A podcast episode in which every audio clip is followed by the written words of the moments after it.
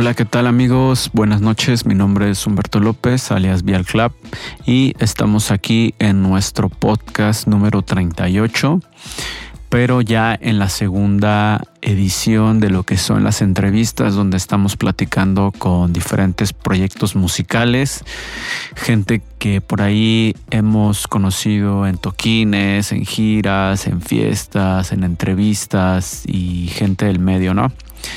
Y en esta ocasión les quiero presentar a David Mesa, que es un integrante de la agrupación que se llama La Rueda, que son colombianos y están afianzados en Madrid, España.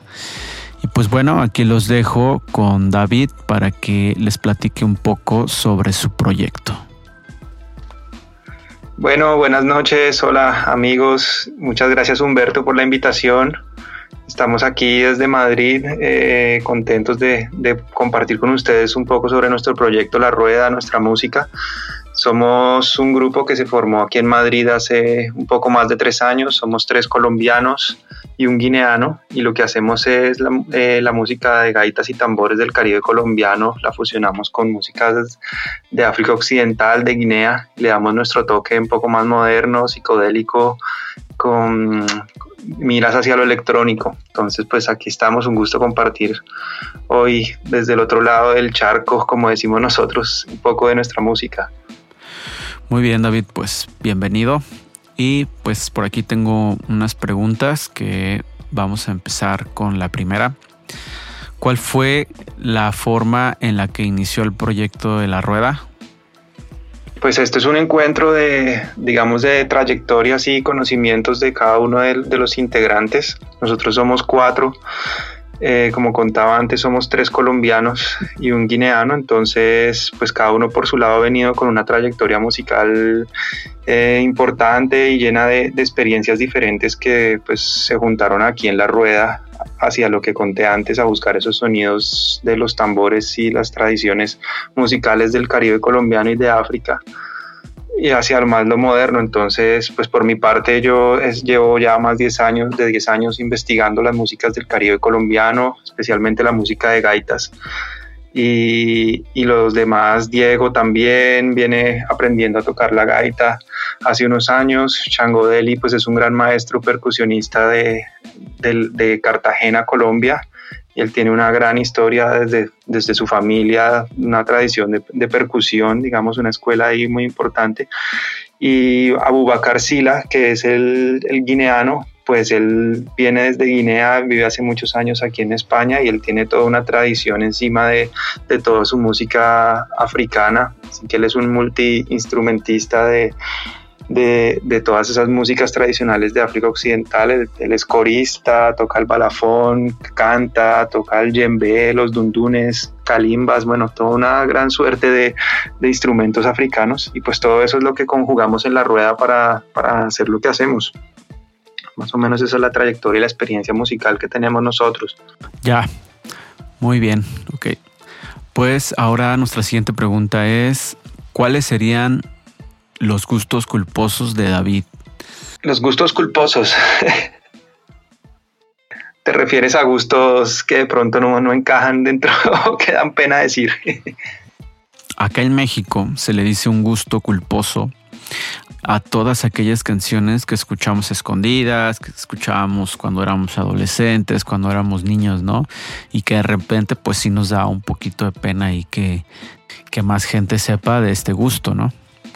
Claro, no siempre lo puedo decir, pero hay alguno que otro reggaetón que me gusta, de Tego Calderón, por ejemplo, de aquellos inicios de, del reggaetón y toda esa música que venía del Caribe.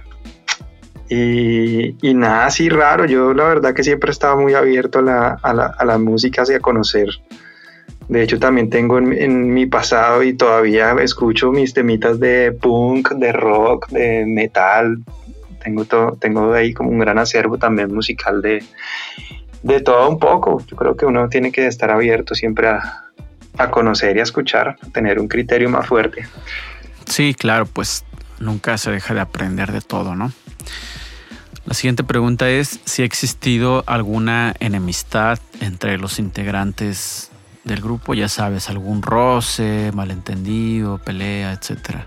No, no, nada. Nosotros somos una, una familia, somos hermanos y, pues yo creo que gracias a la experiencia que ha tenido cada uno por su lado trabajando desde antes con, con otros grupos y en, y, en, otros caminos, pues hemos logrado crear un grupo de trabajo muy, muy tranquilo, muy centrado en lo que queremos hacer. Y pues en realidad no, no ha pasado ningún tipo de pelea así grande ni disputa rara que, que nos haga hacer como, digamos, malos momentos ni nada, pues lo normal que a veces pueden ocurrir, que se, se distrae uno, digamos, en la gestión y, y, pasan cosas en los momentos, digamos, de, de, ansiedad del grupo antes de subirse a un escenario o cuando estamos viajando o lo que sea, pero nada, nada grave, digámoslo así. Ok, ok. Bueno, la siguiente pregunta es, ¿cuál ha sido una colaboración que ya hayan hecho que les haya gustado y cuál es otra que les gustaría hacer en el futuro, en algún siguiente proyecto. Ya, pues el disco que sacamos el año pasado, que se llama El Indio con Acri, eh, hicimos un par de colaboraciones con dos amigos músicos que admiramos mucho, que están en Colombia. Uno de ellos se llama Franklin Tejedor, es un tamborero de San Basilio de Palenque. Él trabaja con una agrupación que se llama Mitú.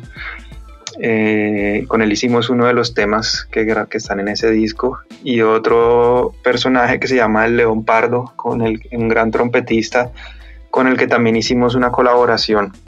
Y, bueno, pues este año sacamos un álbum de remixes de ese álbum pasado que se llama El Indio con Acri Remixes, en el que también colaboramos con varios músicos y productores de música electrónica del mundo eh, muy importantes en la escena, digamos, de música independiente internacional, como Richard Blade de Sayeste, pero o Pernet en Colombia. Y, bueno, hay muchos más con los que nos gustaría colaborar, por ejemplo, como está Abrutandi, por ejemplo, o Songo Bongo, productores, digamos, que tienen un, eh, músicas, eh, trabajan con músicas del Caribe y de África y las han llevado a unos niveles mucho más amplios de difusión. Gente como muy, muy potente en la escena, digamos, nos gustaría trabajar así. Vale, pues mucha suerte y espero que se logren esas colaboraciones. Sí, sí, esa es la idea, compartir con, con la gente la música. Bueno, ahora pasemos a otra pregunta.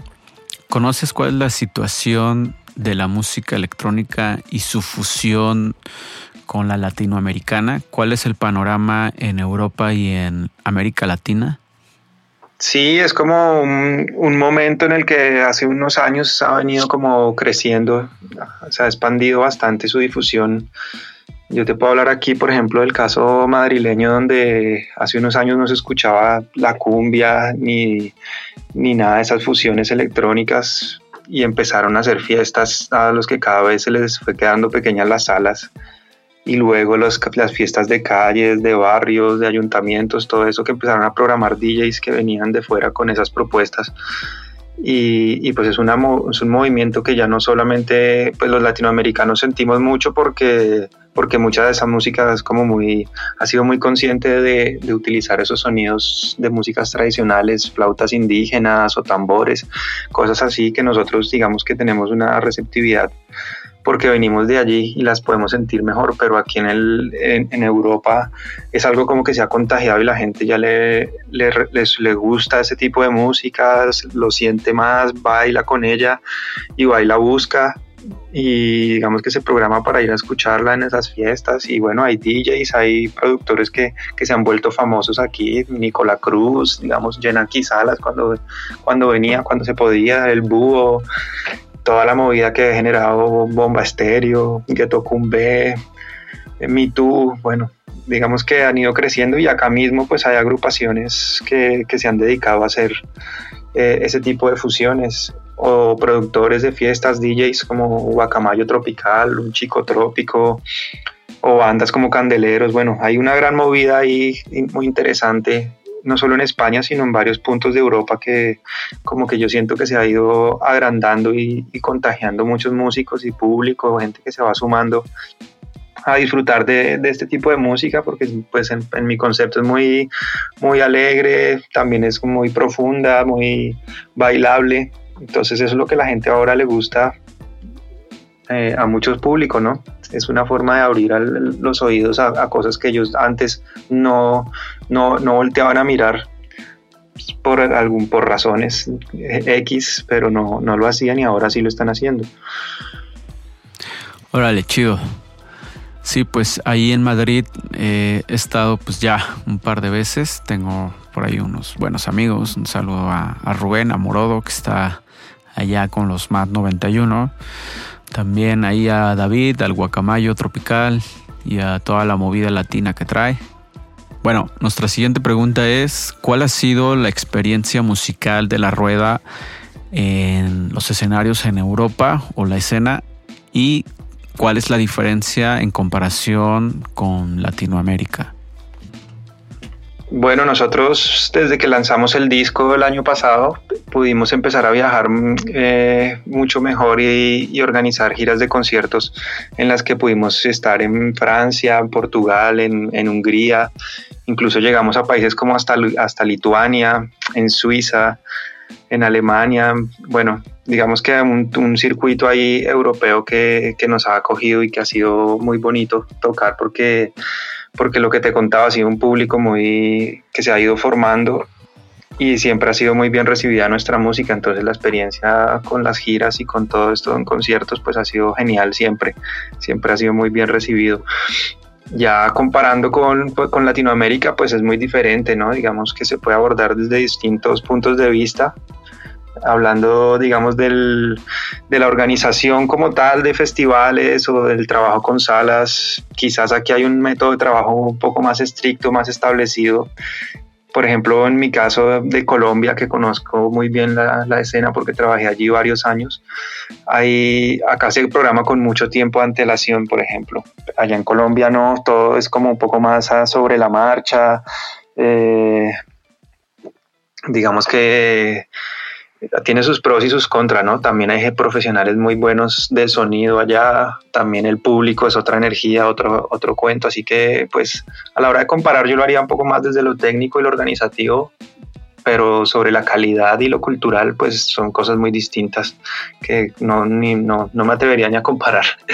También me gustaría que nos pudieras platicar algunos planes a futuro que tienes ahí con tu proyecto de la rueda Sí, pues como, como seguro le pasó a todo el mundo, nosotros teníamos varios, varios conciertos y cosas organizadas antes de que empezara esta locura de, la pandemia.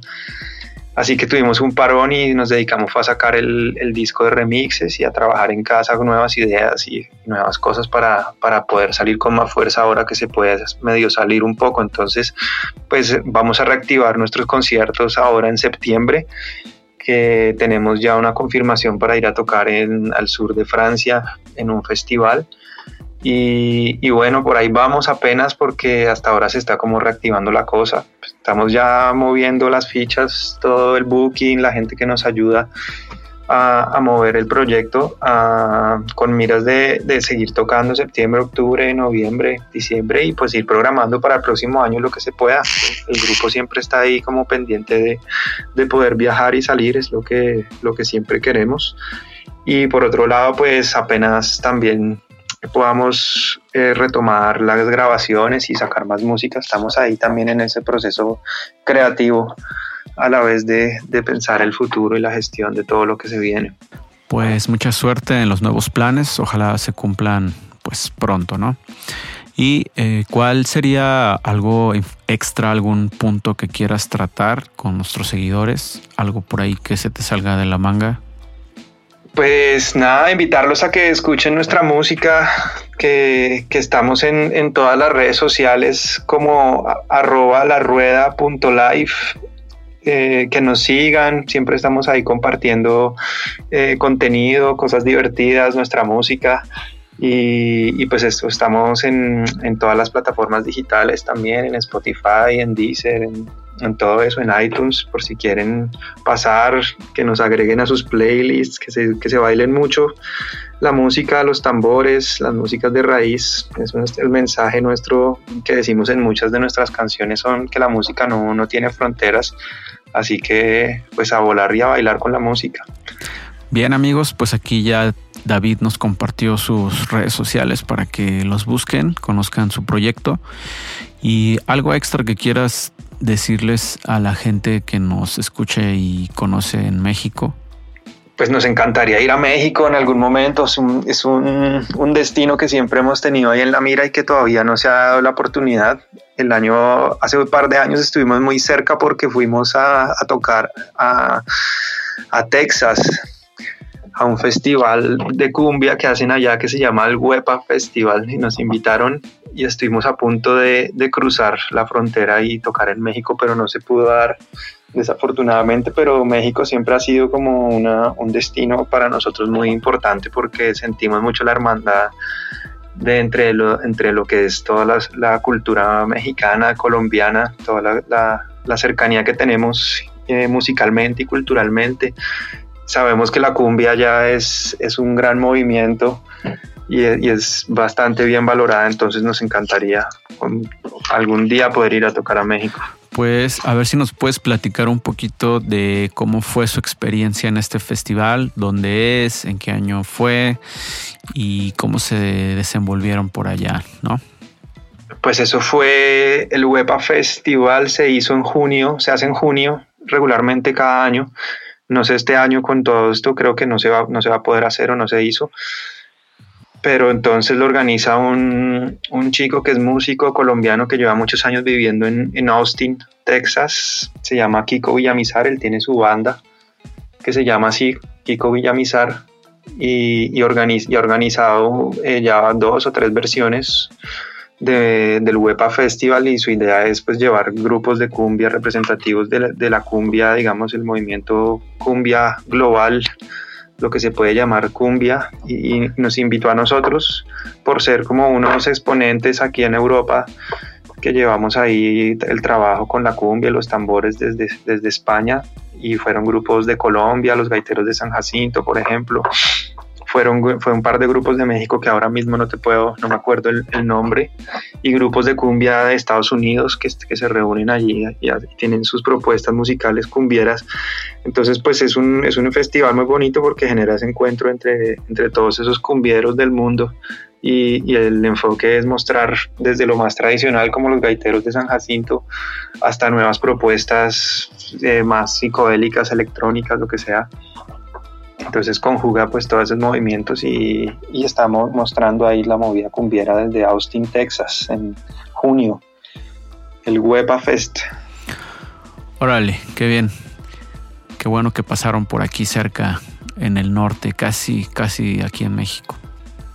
Sí, estamos muy cerca y casi que nos vamos, pero no, lo logramos por, por temas de tiempo, de visas, de todo eso, papeleo que estábamos en Estados Unidos y, no, y entradas y salidas, presupuestos, bueno, no cuadro. Creo que México hay que hacerlo solo porque es muy grande y nos gustaría hacer, va un, pasar un buen tiempo allí, aprovechar todo eso, todo eso que se puede hacer allá.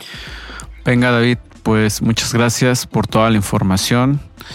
Eh, ya nos compartiste bastante sobre lo que es el proyecto de la rueda y pues esperemos que vengan por acá a México y conocernos ya sea en alguna colaboración, en algún evento y pues acá andamos, ¿no? Claro, pues te cuento algo que se me estaba, se me estaba escapando, algo importante también de nuestro trabajo, ahora que, perdona, que, te lo mencioné apenas, es la, nosotros funcionamos como una asociación cultural en el que también hacemos gestión cultural y trabajamos apoyando el trabajo de bandas que vienen de, de fuera sobre todo de Colombia, para que puedan hacer sus giras aquí en Europa. Entonces, como que activamos esos circuitos y ayudamos a gestionar todo lo que haga falta para, para que puedan girar y, y, sobre todo el trabajo que hacemos es enfocado a los maestros, a, la gente que, que, son esos cultores de los pueblos allá en Colombia que tienen tanto poder con su música tradicional y queremos que vengan y hagan talleres, enseñen a la gente Entonces llevamos una parte ahí con la Asociación Cultural de, de, hacer ese tipo de, de, gestiones. Y yo personalmente pues soy manager de, una agrupación que se llama Estrellas del Caribe de San Basilio de Palenque, con la que te iba a comentar que estamos hasta ahora programados si todo, si se confirma y si no hay problemas, eh, ir a Guadalajara al FIMPRO 2020, que no, que no se sabe todavía si se va a hacer o no, pero fuimos seleccionados para hacer un, un showcase con, con, Estrellas del Caribe, entonces eso está ahí abierto. Y, y, pues eso, yo también trabajo ahí con, la, con el management de, de esa banda y apoyando el trabajo de los maestros desde aquí. Oh, pues mira, a mí me tocó trabajar ahí en la radio, en Radio Universidad de Guadalajara, y me tocó cubrir la primera FIM ya hace casi 10 años. Pues ojalá nos toque conocernos, ojalá no se cancele para septiembre, me parece, con todo esto del coronavirus, ¿no? Sí, pues estábamos, nosotros hicimos un, un crowdfunding con, con, la banda y, estábamos trabajando fuerte para poder ir y eso se quedó ahí frenado también, pero siempre está ahí en la mira por si acaso se reactiva en septiembre, pues, quién sabe si se puede o no. Si no, pues igual más adelante, pero sí con, con la banda, con Estrellas del Caribe, que no sé si lo has escuchado, si no, pues te, te, lo recomiendo. Es un grupo de San Basilio de Palenque de tambores, de, son, los, son pioneros de la champeta en Colombia, una champeta tradicional solo con tambores y luego ya le metieron guitarra y bajo y cantan en su lengua palenquera. Es un proyecto muy bonito, muy valioso con el cual yo trabajo ahí, entonces pues ojalá se pueda hacer algo con ellos allí. Estamos pendientes. Órale, pues muchas gracias por la información. Eh, haznosla llegar para difundirla y escuchar ese proyecto que nos platicas. No, a ti Humberto, muchas gracias por, por, abrir el espacio. Y aquí estamos en Madrid, ya sabes, cualquier cosa que necesites, que necesiten de gestión y también colaboraciones futuras musicales, todo que aquí ya quedamos en contacto. Me alegra mucho haber participado y compartido. Perfecto, no, pues gracias a ti. Y pues nos despedimos. Espero que les haya gustado conocer más información y de lo que se trata sobre el proyecto de David Mesa. Eh, la rueda eh, colombianos afianzados en Madrid, España. Y pues bueno, nos vemos la siguiente semana con otro invitado que estaremos aquí presentando. Cuídense mucho y saludos.